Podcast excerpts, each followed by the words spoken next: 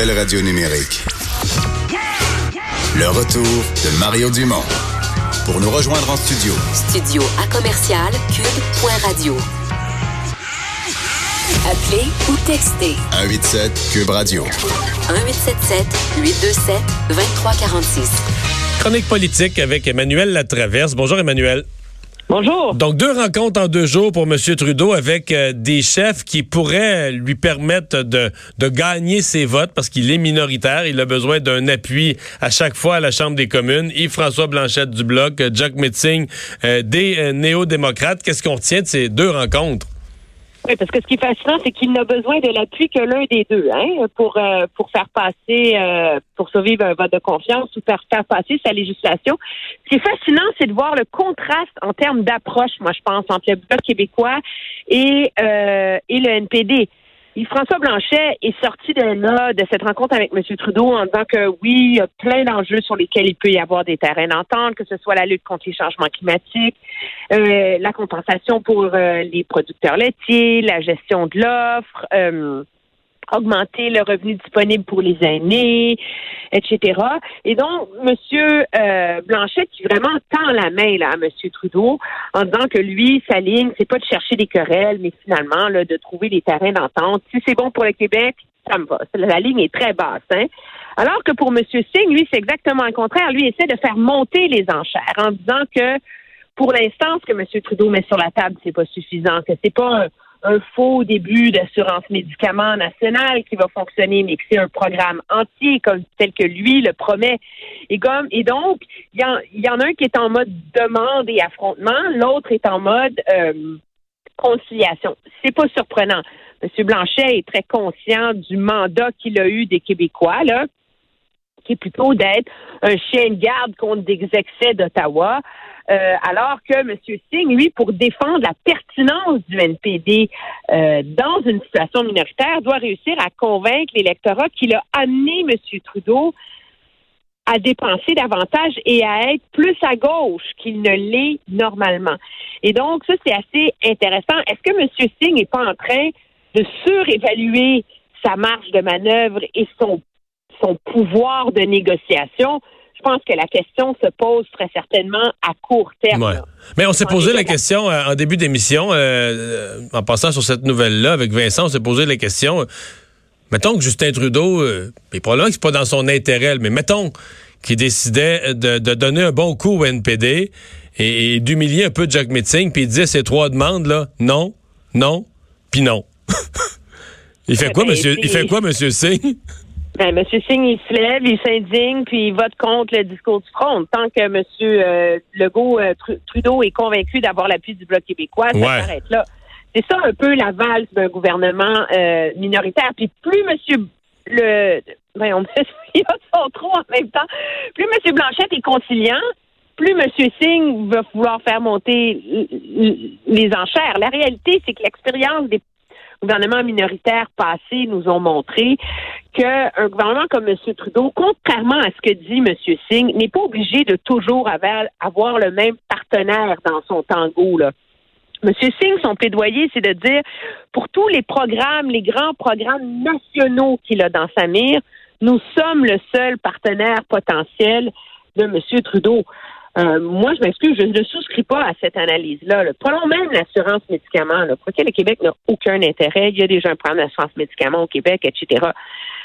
M. Trudeau est prêt à donner au Québec euh, un droit de retrait avec compensation, là, Avec quelques centaines de millions ou quelques milliards, euh, un chèque, là, on va le je prendre. veux dire, re- redonner au Québec sa juste part là, du programme. Là. Pensez vraiment que M. Blanchette va se lever et qu'il va voter contre? Alors, ça va être intéressant de voir comment est-ce que M. Singh Non, mais- joue cette partie-là. En même temps, moi, je pense que M. Singh n'a pas intérêt à trop facilement s'entendre avec le Parti libéral non plus, parce que là, les électeurs vont se dire, ben, pourquoi voter NPD dans ce cas-là? Aussi bien voter libéral. Là.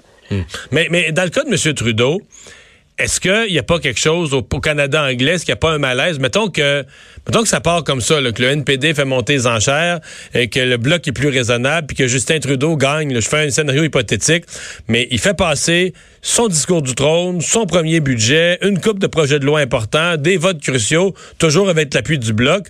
Et ça peut pas devenir malaisant pour M. Trudeau au Canada anglais, en Alberta, en Saskatchewan, on va dire, bon, mais là, il, gouverne, euh, il gouverne en appui avec les séparatistes.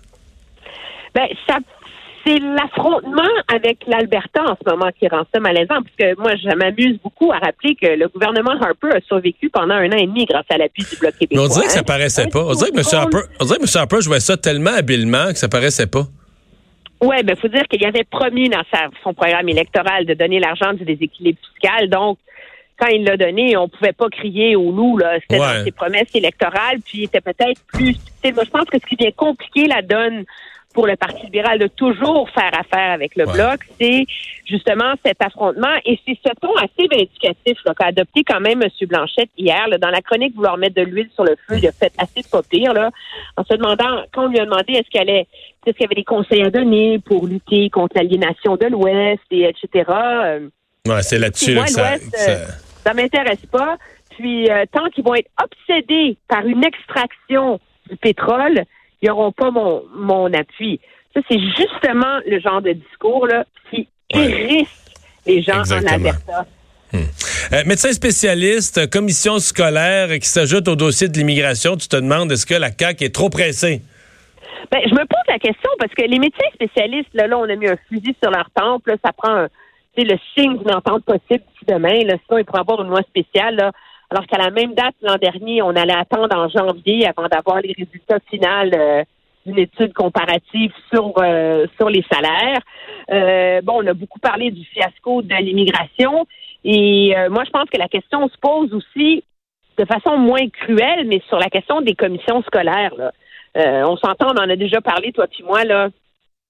Pas de grands électeurs qui vont aller manifester dans les rues pour les commissions scolaires, mais ça veut pas dire que le projet de loi est bien ficelé. Ça veut pas dire qu'il n'y a pas des écueils dedans. Euh, je veux dire, on donne un gros rôle au à la participation des parents, par exemple, sur des conseils d'administration des nouveaux centres de services. C'est comment c'est difficile de trouver des parents pour siéger au conseil d'établissement d'une école. Effectivement.